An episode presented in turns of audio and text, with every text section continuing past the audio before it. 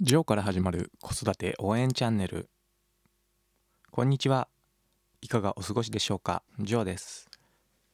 本日は娘の運動会でして秋晴れの中非常に気持ちのいい一日を過ごすことができました。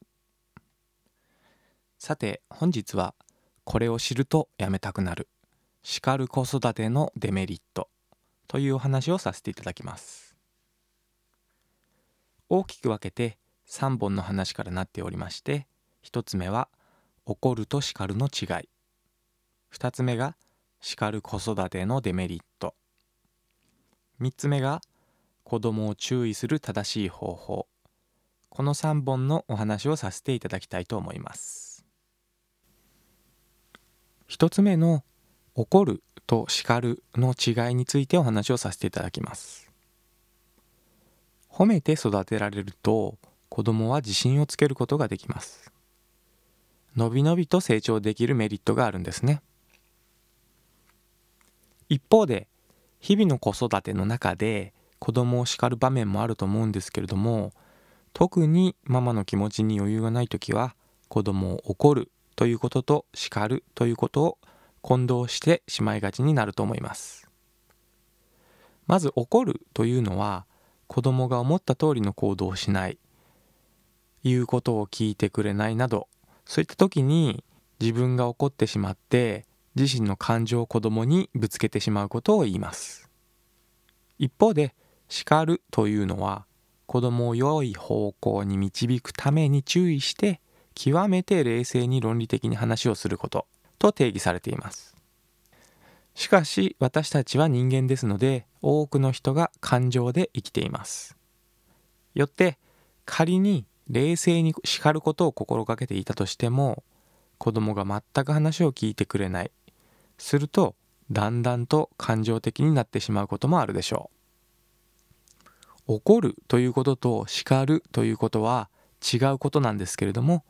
境界線が曖昧で最終的にママが感情的になる傾向があります。よって子供に対して強い感情を示してしまうということであれば論理的に叱ったとしても起こることと同じことになってしまいます。しかし先ほども申しましたけれども私たちは感情で生きています。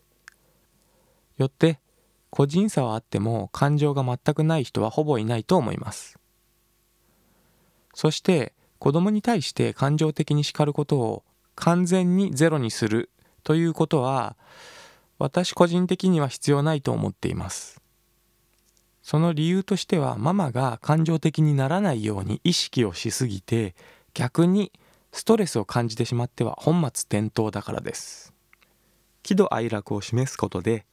子供も大人も人間らしく感受性豊かに生きていきましょう。2つ目の叱る子育てのデメリットについてお話をします。叱ることをゼロにはできなくても知識を持つことで無駄な叱りを減らすことはできます。子供を叱るデメリットは子供がママに叱られることへの恐怖心から言いなりになってしまうことです。これがあまりにひどく叱られ続けますと子供自身が自分の行動を抑制するようになってしまいます。子供が恐怖を感じて我慢している姿は非常に悲しいですよね。そして子供には子供の人生があってその人生は親のものではないということを理解しておきましょう。子供が叱られ続けて自分の行動を抑制するようになると失われるものがあります。自発的に動けなくなるので自分で考えようとしなくなっていってしまいます。それは自分で考えて行動しても叱られてしまうので自発的に動けなくなって言われた通りのことしかやらなくなるんですね。頭の良い方はお察しの通りかと思うんですけども創造性というものが失われてしまいます。ママにとって子供はとても可愛いものですので苦労してほしくない。だからできるだけのことはやってあげたいと思う方も多いと思うんですけれども過度に干渉しすぎると子供のやる気や自分で考えていく力が育ちません。そしてママが子供を叱り続けても子供の行動が改善されないとさらに叱ってしまうということが起こります。ママもそうですけれども子供も叱られることへの感覚が鈍ってしまってどんどんその起こるということがエスカレートしてしまうんですね。この時子供も恐怖を感じて負の感情を持ってしまいます。そして同時にママも叱り続ける自分を好きにはなれず自分の自信や心の余裕がなくなってしまい感情的になってしまうという負のループに入っていきます。それでもあなたは子供のことを叱り続けますか？そして最後に子供を注意する正しい方法のお話をさせていただきます。ここまで子供を叱るデメリットを紹介しましたがではどのように子供のことを注意すべきなのでしょうか。仮に子供が良くない行動をしてしまった時に感情的にダメだよと叱ってしまう気持ちはよくわかります。ただ感情的に叱るだけではダメという理由が子供には分かりません。その時になぜ良くないのか具体的に分かりやすく説明することが求められます。曖昧な表現や何か別の作業をしながらのながら叱りというのは NG です。例えばおもちゃを片付けない時に片付ける理由はなぜか。気づかずにおもちゃを踏んで壊してしまうかもしれません。また踏んだ足が怪我をしてしまうかもしれません。だから片付けないといけないよねと分かりやすく説明することができます。子供の代わりに親が片付けてあげながらブツブツと愚痴のように言っても子供には全く伝わりません。一方で子供にも理由があって頭ごなしに片付けなさいと注意せずにまず子供の話を聞くこともとても重要です。おもちゃを使うために今出したばかりかもしれませんし遊び終わったら片付ける予定でいたのかもしれません。また現在のことに集中することも重要です。過去のことや関係のないことを持ち出すことはやめましょう。あなたはいつもそうなんだからとかこの前も絵本出しっぱなしだったでしょうなどと現在以外のことを言われても覚えていないかもしれませんし目の前のおもちゃの片付けとは関係がありません。おすすめの方法としては子供への改善を提案する i メッセージです。この i メッセージの i は英語の i 私メッセージという意味です。子供に対してあなたはこうしなさいという U メッセージ。U 英語の U ですね。あなたメッセージではなくてママはこうした方がいいんじゃないかな。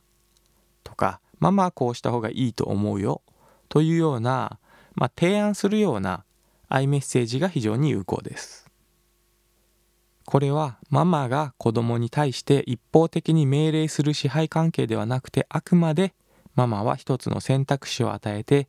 決定権はあくまで子供にあり子供は自分で考える必要があるため子供が自分で考えて行動する自主性を育てます。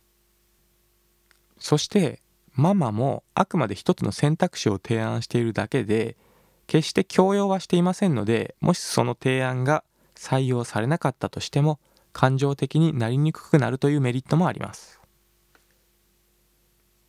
言うメッセージよりもアイメッセージを心がけるとママもそして子供にとっても双方にとって心に余裕が生まれます。感情的になりそうな時に一度その場を離れるということも有効です。少し時間を置くと冷静になれるからですね。また感情的になってしまうのはママの心に余裕がないことが考えられます。毎日の子育てや仕事から来る悩み不安そして疲れ